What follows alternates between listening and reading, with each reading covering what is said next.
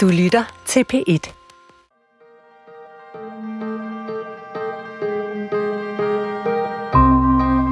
Jeg hedder Marie Kolkær Højlund, og jeg er lydkunstner, huskomponist på Aarhus Teater og lektor på Aarhus Universitet. Jeg både skaber kunst og forsker igennem den, blandt andet ned til fødestuer og plejehjem. Lige for tiden sidder jeg og komponerer musik til en ny forestilling til Aarhus Teater, der handler om natten. Måske var det derfor, jeg slet ikke var i tvivl, da jeg blev spurgt om, hvilket værk jeg blev ramt af. For helt tilbage for 25 år siden så jeg et teaterstykke om Nero, Johnny og Carmen og deres indbyrdes relation. Jeg forstod ikke stykket, men jeg blev dybt mærket af det. Stadig i dag kan stemningerne fra stykket dukke op fra dybet i min krop og sætte sig i mig. Teaterstykket hedder Neo, og det har du skrevet, Jokum Rode. Velkommen. Spørger Nero, Johnny og Carmen også stadigvæk hos dig? Øh, ja, det gør jeg. De helt bestemt øh, scener, stemninger og replikker, billeder, det er der stadig. Jeg har så glædet mig rigtig meget til i dag og til at snakke med dig. Øh, men inden vi går i gang, så vil jeg gerne prøve at skitsere stykket og historien for lytteren. Øh, selvom det er rigtig svært. Held og lykke, Marie. ja, tak. Øh, vi befinder os jo på Nørrebro. Øh, her møder vi Johnny, som får et job som hjemmehjælper hos den ældre og invalid og tidligere narkoman Nero. Nero foreslår, at Johnny flytter ind hos ham. Det øger den her spænding imellem de to, som er fra starten af. Øh, og det øger spændingen endnu mere, da Johnny efter et stykke tid øh, stjæler Neos elskerinde, Carmen. Vi er sammen med de her tre figurer, og stemningen bliver mere og mere trykket, og langsomt forsvinder skældet mellem drøm og virkelighed. Og de faste grænser mellem de tre personer forsvinder også. Og det er som om nattens logik kommer på spil på en eller anden måde. Og derfor giver det heller ikke så meget mening at genfortælle handlingen som sådan, som en kronologisk fortælling, men jeg husker scener, hvor de dør, de spiser hinanden, de bytter krop, de taler med andre stemmer end deres egen, de taler forbi hinanden, de bliver til publikum for hinanden, og øh, som tiden går, øh, tænker man, er, det her mon Johnnys mareridt eller drøm? Øhm, på et tidspunkt siger Johnny, jeg drømmer, Neo, og inde i drømmene drømmer jeg, at jeg drømmer, og langt, langt derinde er du og Carmen. Uh. Uh. og, øh, og bare lige for at sætte scenen, så er vi altså på Herning Gymnasium af alle steder i verden i 1998. Det er 25 år siden, og jeg var 18 år, og min mor havde taget mig med. Den var på turné, og øh, billetten kostede 20 kroner. Det synes okay. jeg er meget billigt. Ja. Og øh, de tre hovedpersoner, de blev spillet af Henrik Kofod, Paprika Sten og Henning Jensen. Og øh, de forvandlede den her gymnasiesal, som er meget umagisk, vil jeg sige, til en helt anden verden, hvor tid og rum forsvandt. Tror du, at tegn og symboler kan lukke op for ting, vi ikke kender i os selv? Selvfølgelig. Måske kan Carmens krop på et tidspunkt antage en form, der vil forårsage sorg og ødelæggelse i dig. Har du nogensinde tænkt på det, Johnny? Hvad lavede du i går eftermiddags klokken 5? Jeg var en måge. Min næse begyndte at bløde ind på rådhuspladsen. Jeg tror, at kvindens krop står for ødelæggelse. Hendes lår og hendes skød. Hendes barm og hendes mund. Hvis du tegner kurverne op, så vil du finde et tegn for dommedag. Den her forestilling var så sanselig og weird, men også sjov. Øh, og det var som om ordene slap op, og noget andet tog over. Øh, hovedpersonerne kunne jo ikke rigtig være længere væk fra mig selv. Jeg var en ung øh, pige i Silkeborg, der gik på gymnasiet. Øh, det var en invalid gammel mand, en uhumsk og ubehagelig narkoman, øh, og den her sangerinde diva, som Carmen var. Øh, det var også et under Danmark på en eller anden måde, som jeg ikke øh, kendte.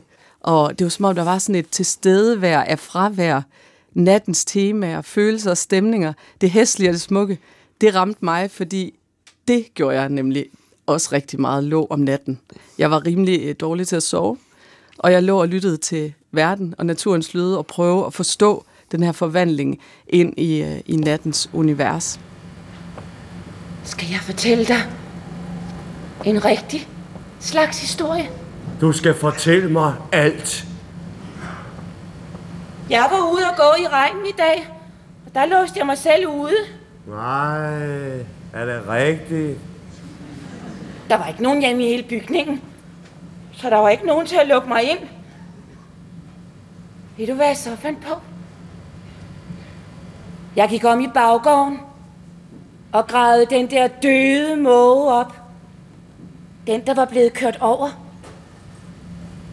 Kan du huske dens øjne?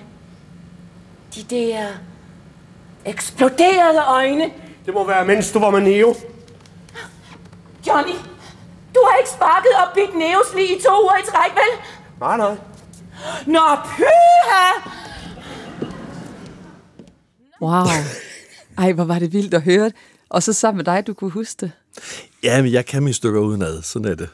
Alle sammen. Ja, alle sammen, ja. Ej, hvor er det Det vildt. kan jeg. du kunne simpelthen tale alle replikker, Ja, det, så jeg fik sådan en Det- dobbelt oplevelse.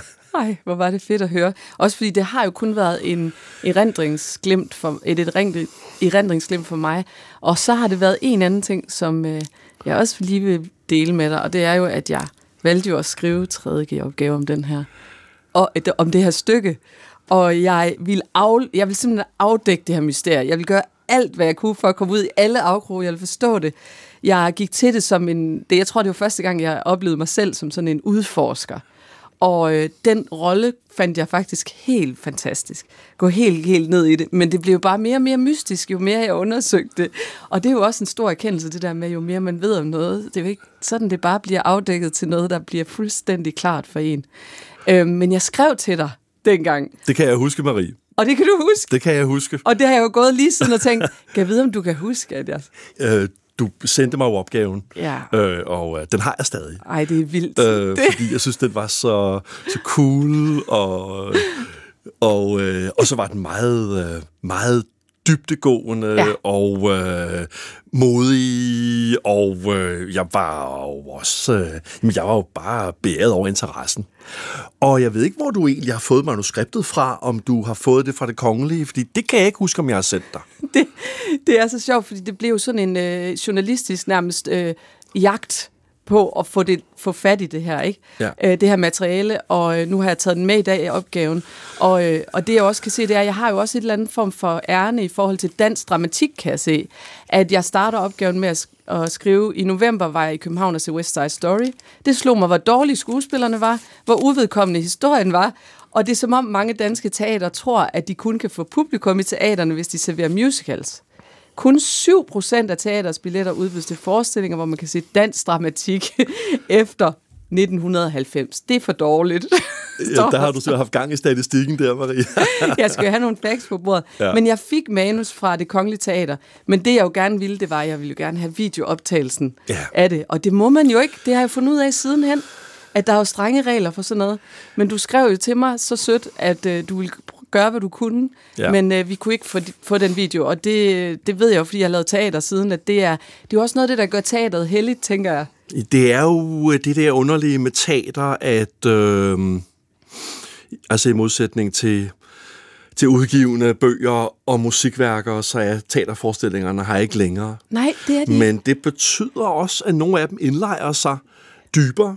Ja. Og det oplever man jo også, når man er lidt oppe i alderen, hvor man jo også har mistet øh, venner, og hvad man ellers har mistet, at, mm. at det er jo også øh, nogle personer, som så indlejrer sig meget dybt i en, fordi de ikke er der mere. Ja. Og nu er det ikke for at sige, at teaterstykker er lige med mennesker, men deres fravær Yes. øh, gør faktisk, at de sidder ret øh, dybt øh, i mig. Altså, ikke, altså Ja, ja, ja. ja. mange ting, jeg har set, har jeg meget tættere øh, på, på i min bevidsthed, Ja. tit øh, end måske øh, bøger, man bare kan tage ud af hylden ja. og genlæse. Lige så er det sådan, at de sådan befinder sig et trygt sted. Det kan jeg altid kigge på igen. Der er noget med teater, fordi det ikke er der, som så har indlejret sig lidt dybere. Ja, og, Ja. men det må jo også være en særlig kunst at skrive til teateret. På, har du det i mente, når du så skriver til det, at, at det, det er noget, folk formentlig kun ser én gang? Altså, tænker du det over det? Ja, det er jeg da sikker på, at der, ja, det gør jeg jo, fordi jeg jo, jeg jo er jo ligesom, altså, øh, hvad skal vi sige, ulykkelig forelsket i den meget forgængelige øh, teaterform. Ikke? Ja. Jeg kan huske, at jeg engang øh, rekvirerede et filmmanuskript af Jørgen Let, min far var venner med, eller er venner med Jørgen Let, så jeg fik et filmmanuskript, og der kan jeg huske, at Jørgen Let på forsiden under titlen, der stod der et citat af Godard, som, er, som hedder, at lave film er som at skrive på papir, der brænder. Det ved jeg ikke helt, om jeg er enig med i, men teater, det er at skrive på papir, der brænder. Der er den der. Der jeg er er ikke sikker på, at øh, jeg vil sige, at film er det. Nej, i Teater, hvert fald ikke det i er dag, papir, vel? der brænder. Nej, Fordi det er ikke i væk dag, hvor man... Ja, lige Ja, præcis. ja. Og det, det er jo... Altså, jeg synes virkelig, det er spændende, det du siger, fordi i dag, der har vi jo endnu mere den her følelse af, at alt er tilgængeligt altid for os. Ikke engang musik, altså alt kan vi jo få, når vi vil have det. Øh, og derfor har jeg også synes det var virkelig spændende at arbejde med, også i forhold til at komponere musik, fordi man skal jo tænke hver gang, det her, det skal på en måde åbne hurtigt op for folks... Man skal Ja. kunne modtage det hurtigt. Ja. Jeg oplevede jo faktisk, det var meget inviterende stykke, selvom det jo er absurd og mærkeligt og alt muligt.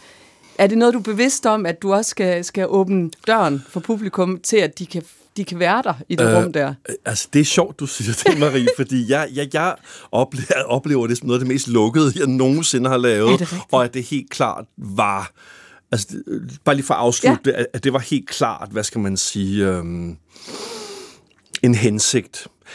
Hvis jeg lige backtracker ja. uden problemer 25 år, øhm, så havde jeg jo i hvert fald lavet øh, to spændende teaterforestillinger med det samme, lidt med det samme hold, Ja. altså der lavede Nero, altså ikke Ja. skuespillerne, men med Christian Friedland og scenograf, Katrine Wiedemann, instruktør, Yes.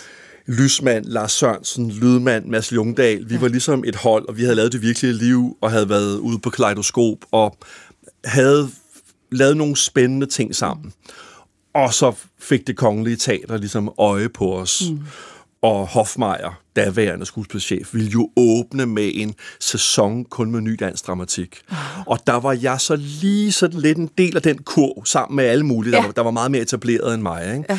Og, og altså helt kort fortalt, så kan jeg i hvert fald huske, at det jeg meget arbejdede med, det var Altså, der var alle mulige stykker, jeg tænkte, det her er det rigtige stykke til det kongelige. Altså, det er et rigtigt kong. Altså, Ja, det det er passer. sådan, der skal, det passer. Ja. Og så brugte jeg uger på at skyde den af. Aha. Og så havde jeg endnu et stykke, ej, det er sådan helt rigtigt til det kongelige. Skyde den af, skyde Ja. den af, skyde den af. Ja. Indtil at der var tre uger til deadline, Ej. og det var hedebølge, og jeg simpelthen ikke havde mere tilbage. Der var ikke mere andet end det der navn, Nero Nej. og så ligesom gå i gang med at være så intuitiv, jeg nu overhovedet kunne. Ja. Er du virkelig en måge, var Nero? Hvordan er der i helvede, Johnny?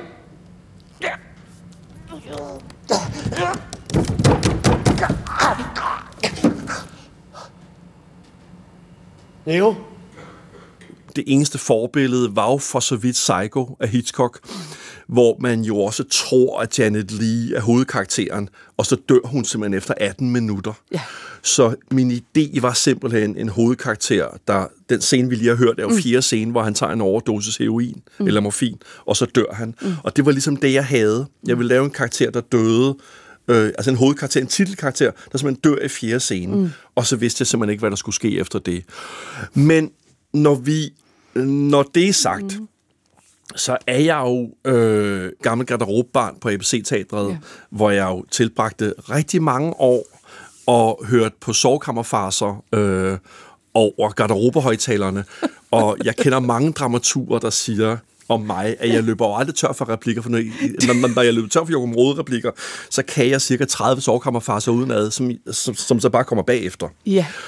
Og hvis man ligesom bruger det allegorisk, Ja. så kan jeg da godt se, mm. at der er... Øh, der er, det er jo morsomt. Ja, det er humoren Nero, også, ikke? ikke? Og, Ja. og, øh, Ja. og der er en eller anden øh, form for something is going on. Ja. Altså, de har øh, mærkelige ja. ærner hos hinanden af, af drab og mishandling og genopstandelse og frelse og, Ja.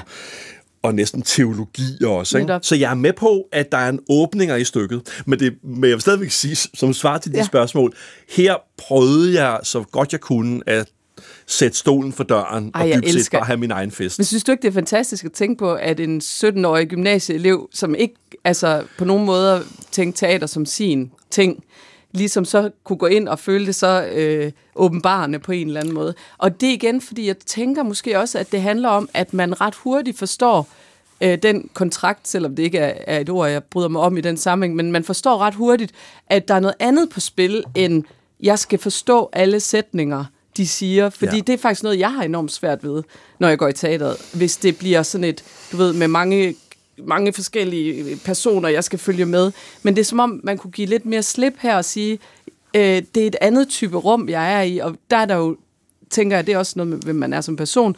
Men der tænker der er mange øh, ud over mig, der også har den her med det mere det sanselige, og det, Ja. det er en oplevelse, der er sanselig på mig, der, der, hvor man også får lov at, man får et rum som publikum til at øh, være til stede, ja. ikke kun i sit hoved, men i sin øh, i den rummelighed øh, og den atmosfære, der bliver skabt. Altså, det var jo det, der var min store øh, skuffelse og udfordring efter mit, mit, mit debutstykke, som jo Ja. altså ligger fem år før Ja. Nero. Det var jo, at jeg følte, at jeg havnede i samme grøft, som alle de dramatikere, jeg ellers som ung mand havde været ganske sådan. De kan jo ikke finde ud af det. Og så lige pludselig har man sit eget stykke, man ser, at det er alle de samme problemer, som jeg jo ligesom altså, kondenserer ned til diagnosen, at de dramatiske karakterer simpelthen øhm, virker mentalt begrænset i forhold til publikum. Mm. Altså, at, at du simpelthen følger med i nogle karakterer, som ikke har en indre tankeverden, mm. som ikke har fri association, mm. som på ingen måde har et ubevidste, og som faktisk ikke rigtig ej heller har nogen sanselighed. Mm. Og min, ligesom, min, min øh, altså rejse gennem 90'erne som dramatiker, var at finde ud af, hvordan giver du dine Ja. karakterer et ubevidste. Og det er sværere, end man tror. Øh, og det er noget, jeg, jeg, jeg knækker unge wow. dramatikers nakker på at ligesom lede dem ind i den problematik. Ja. Jeg synes meget ofte, man oplever, som om teaterkarakterer, de er mildt retarderede. Ja. Ja. Altså, de har fået sådan et hvidt snit, Ja. der gør, at alt, hvad de siger, Ja. refererer til det emne, de nu bør snakke om. Lige præcis. Det gør vi aldrig. Nej. Vi manipulerer hinanden uafbrudt Ja. med alle mulige retoriske knep, og så er der sanseligheden og kroppen, Nemlig. vi også skal have med. Ikke? Jo. Og jeg vil da sige det sådan, Ja. at med Nero var der et eller andet med de her tre karakterer, Ja. som, som klart lykkedes i og med, at, at de etablerede ja. en eller anden, hvad jeg kalder siamesisk forbindelse til hinanden. Ja. Det var simpelthen som om, de havde et fælles ubevidste Lige præcis. hvor de vidste præcist ligesom ja. Hinandens dybeste hemmeligheder, og hvordan de skulle ødelægge hinanden. Ja.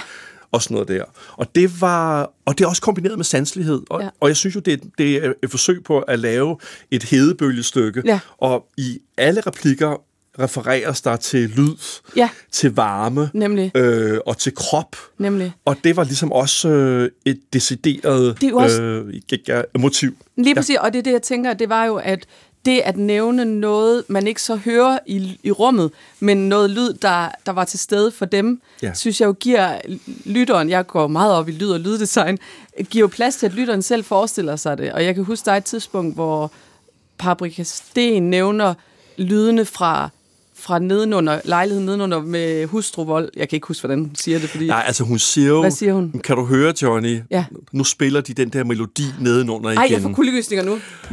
Og så siger hun, den spiller de hver gang, de er blevet nyforelskede. Og så ændrer hendes, hendes øjne sig, så siger hun, nogle gange får hun tæsk dernede. Han slår hendes hoved mod væggen i timevis, og så hiver han hende ned i gaden og klipper hendes hånd i bildøren, indtil det bliver mørkt. Og så ender hun med at sige, jeg har hørt, at nogle gange skal hun så langt ud som Frihavn Nord for at finde sit ene øje. Ej, ej, Og, og det er netop den der, ligesom, ej, jeg kan ikke trække vejret. etageejendoms stemning øh, kombineret med hedebølge, ikke? Præcis. Og jeg kan huske, bare på, på lyd, ikke? Jo. At, at jeg cyklede og cyklede ude i Frihavn Nord, ja. og ikke for at være nostalgiker, men dengang, hvor det virkelig var Frihavn Nord, ikke? Container, container, container.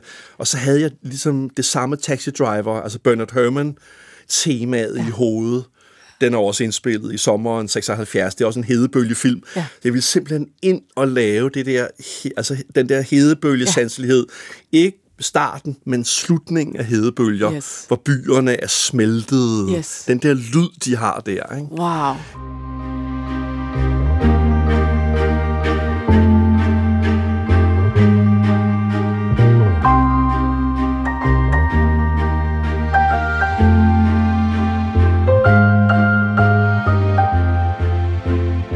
så har jeg gået øhm, og arbejdet med det her med natten, og jeg synes jo, hedebølgen er sjov også som en metafor, fordi, eller ikke metafor, men noget sammenligneligt med nattens øh, tilstand. Det her rum, hvor, hvor alle også på en måde bliver ens, fordi man har sådan en grund i hedebølgen i natten, Ja. altså sådan en grundstemning af noget, man ikke kan slippe Ja. fra.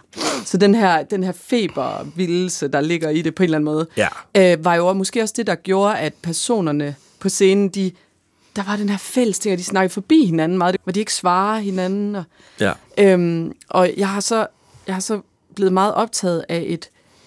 Fordi jeg, jeg har altid været interesseret i, hvorfor er det, vi bliver drawn eller t- tiltrukket også af det grimme og det hæslige. Så det er jo sådan et grund, grundspørgsmål på en eller anden måde Ja. i kunst. Øhm, og, og jeg ved ikke, om du kender Julia Kristeva, der har skrevet om, om det objekte. Nej, det gør jeg faktisk ikke, Men det er spændende, det, det, og det, det kom jeg til at tænke på i forbindelse med, da jeg sad igen og tænkte på Nero, det var, det objekte, det er ligesom de ting, der har været en del af os, og som så forlader os, og så vemmes vi ved dem. Altså lort og tis og menstruationsblod og spyt, og øh, det kan være alt muligt Ja. frastødt. Ja, Jamen, det er jo også en, en antropologisk pointe, mener jeg har kendt nogle antropologer i gamle dage, Ja. som også talte om de her Ja. ting, øh, som noget, der gik igen også i primitive religioner. Netop, Og og den her, ja. den her følelse af, at man ikke vil røre ved, altså bare tanken om, at man skulle tage sit eget spyt ind i munden igen. Ikke? Vi, vi har jo Ja. lige haft det i munden. Ja. Men ligesom, hvorfor, Ja. hvorfor er det så, hvorfor er det så mm. grotesk? Øh, men jeg, jeg havde den der fornemmelse af, at de her figurer var hinandens objekter, altså var hinandens sådan værste sider, eller frastødte sider på en eller anden måde. Øh, det, det, det var ikke den måde, jeg skrev om det på dengang, men, men jeg synes, det, var, det er virkelig spændende det der med, at det objekte kan man møde i kunsten, det objekte i en selv, og jeg tænker, det er noget af det, som jeg også mærkede ved at være i det rum, det var, at, at der var en masse sider af mig selv, som 18-årig, jeg ikke kendte, men som jeg kunne mærke, eller jeg kunne, altså de lå et sted. Ja, Men det at se nogen, ja, du ved, øh, måske vise det frem for mig, Ja. eller vise mig en måde, eller et rum, jeg kunne undersøge det på, gjorde så åbenbart noget for, for, for mig, som... Altså, jeg, jeg følte mig set af stykket. Det er jo også spændende, det der med, når kunsten, når det ikke er, er, er kun den ene vej, men altså, jeg følte ligesom, at de også så mig. Apropos det, jeg sagde med, hvordan man øh, giver publik, øh, undskyld, hvordan giver man teaterkarakterer indre liv, eller hvordan giver man fiktionskarakterer indre liv i det hele taget, ja, det er jo på en eller anden måde, i hvert fald også ved at, øh, hvad skal vi sige, synkronisere dem med den samme tilfældighed og association, der præger det meste af vores liv. Det meste af vores liv er jo fuldstændig ja. tilfældige og helt og aldeles uplanlagt. Og hvis du ligesom synkroniserer karakterer ned i, ned i det vilkår, Ej. så sker der en eller anden ting med teaterkarakterer, som, som lige pludselig åbner op for en eller anden fælles oplevelse. Det er min erfaring. Det ligger lidt et pres på skriveprocessen, ja. Fordi at øh, jo mere man forbereder sig, jo mere kvæler du egentlig den proces, og det er egentlig det, der var det øh, mærkelige ved Nero, at det var jo kun første scene og fjerde scene, jeg kendte. Og der er jo også scener i Nero, der er taget fra nogle st- strøgne scener i det stykke, jeg lige havde skrevet før, der hedder Dage på toppen. Og der er jo også to scener med Nero og Kammen, der er den samme scene, Ja. bare med en lidt anderledes slutning. Det var ren og skær, fordi jeg dybest set ikke vidste, hvad der skulle ske. så, tager jeg, så tog jeg en scene ind igen, jeg havde skrevet, Ja. og tænkte, mm, det kan vide, hvordan det lander. Men det var egentlig ret uhyggeligt, at du lige pludselig ser en scene, du har set. Ja. Fordi vi i forvejen Ja. Om, altså vi vidste jo godt, at det her var det, der hedder psykisk teater. Ja. Det, jeg kalder traumeteater. Ja. Du ser det indefra. Ja. Øhm, så, så, så, så der er måske nogle, der er nogle metoder, man kan Yes. bruge, men så er der nok også nogle gange bare noget med, om der er oparbejdet noget, noget indhold i en selv, Ja. der er modnet til at lave den her type ekstreme karakterer. Det tror jeg ikke, man skal sætte sig for at gøre hver gang. Det gør man ikke hver gang. Nej. Og, og jeg synes, det er meget spændende, det der med at invitere, hvis jeg forstår det rigtigt, men eh, måder at invitere tilfældighed ind på, Ja. på en eller anden måde. Ikke? Jo. Fordi det, det arbejder meget med, med musik, når jeg laver musik, øh, at, at øh, der skal være plads til, at tilfældighederne kan spille med i, i kompositionerne. Øh, lad os sige, at jeg er ved at indspille en vokal, og så er der nogle børn, der leger udenfor eller råber, og så sidder man og tænker, ej, det er jo ikke godt, men det er jo perfekt. Altså, det, det er sådan, fordi der også bliver, som du selv siger, det er jo sådan, verden er. Den er ustyrlig, Ja, ikke? Og, jo. og rodet og umulig. Ja, ja. Så hvordan, hvordan får man det ind på et sted, hvor alt er, Ja. du ved, sat i, i... Det hele er kunstigt, Ja, når man går ind i teateret. det er i hvert fald et, altså et mål, ja. jeg har. Ikke? Jo. Og for eksempel, øhm, vidste jeg jo ikke, at, den her, at det her stykke skulle ende med en monolog. Den der den solnedgang, Johnny, hvor han jo ja. på en eller anden måde fortæller, hvad jeg vil mene er virkelighedsbasen Ja. i stykket. Ja. At han går imellem to lig. Ja, Carmen har hængt sig selv ja, i Indre By, Yes. og Nero, han har skudt, skudt hovedet af sig selv ja. op på de grønne vægge. Ja. Og så har han jo sex med Carmens lig, Ja. Johnny, og så går han ud og spiser af Nero. Og så på et tidspunkt, så holder han op og går ud af byen, og som han siger, kommer ud om bag sig selv. nemlig. Øhm, og det var jo simpelthen noget så... øh, Det var også sådan en aftenlig, næsten nocturnal cykeltur, hvor jeg skulle finde på sidste scene. Ikke? Jo. Og så kan jeg huske, at jeg øhm, ser et boghandlervindue fyldt med radiatorer af Jørgen Sonnergaard. Ikke? Jo.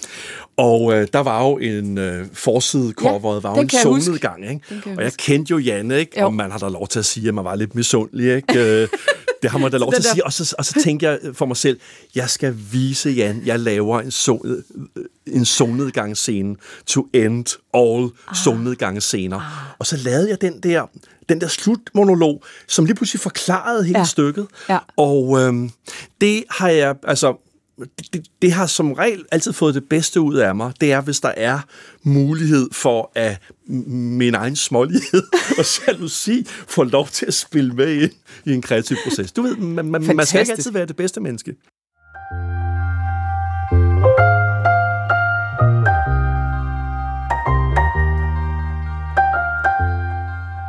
Nu har jeg fået mulighed for at snakke med dig om det her stykke, der har turneret i min underbevidsthed lige siden øh, 1998. Tusind tak for det. Og til sidst så vil jeg høre, hvad du har været ramt af kunst.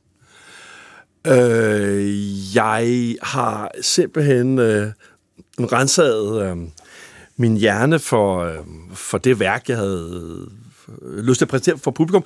Og det er altså faktisk noget, jamen, det er en film. Og det er, øh, altså apropos Taxi Driver, så er det jo øh, den, den store manuskriptforfatter og filminstruktør Paul Schrader har jo haft en, en mærkelig broget karriere, hvor han jo altså har skrevet Taxi Driver, og han har skrevet øh, uh, Rating Bull og Last Temptation of Christ. Han har jo ligesom skrevet mega mange fantastiske film til Martin Scorsese.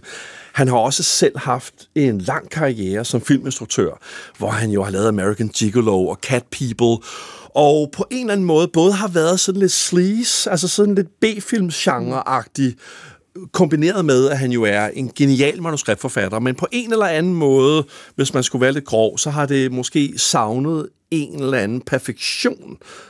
Og øhm, der, der er jeg blevet så ramt af Schraders to seneste film. Og nu er han jo i sådan slut 70'erne, og det er som om, at nu har han ramt den. Altså nu er han der simpelthen. Og han laver jo den der First Reformed med Ethan Hawke, som er en lidt en genindspilning af en landsbydegns dagbog øh, af Bresson, som altså er en, altså en cancersyg ung præst i en lille by, som simpelthen taler Øh, med, hvad hedder det, sit, sit, sin menighed. Og der er øh, en øh, samtale mellem en ung mand, øh, der er altså jeg vil ikke sige bekymret for klimaet, fordi han begår faktisk selvmord 10 minutter efter, han har haft den her samtale med præsten, på grund af klimaet. Øh, og den her præst, han er en ung mand, og han har cancer og skal dø, og de sidder og taler om håb. Mm. Og øhm, da jeg så den scene mm. for et år siden, der må jeg sige, der, der, der ja, altså, det ramte mig på en måde, som kunst ikke har ramt mig på i mange, mange år. Mm. Øh, den scene er så fantastisk skrevet, og Ethan Hawke spiller det så utrolig stærkt. I know that nothing can change, and I know there is no hope. Reverend Toller, Yes, Mary. you must come over. You must come over now. Det er meget interessant, når store kunstnere i deres, altså sent i deres liv, rammer noget så klart og fantastisk. Det er så beundringsværdigt. Øh, det vil jeg foreslå lytterne at se. Så kan det være, at jeg skal se en film for første gang i mange år. Det tror jeg, jeg skal.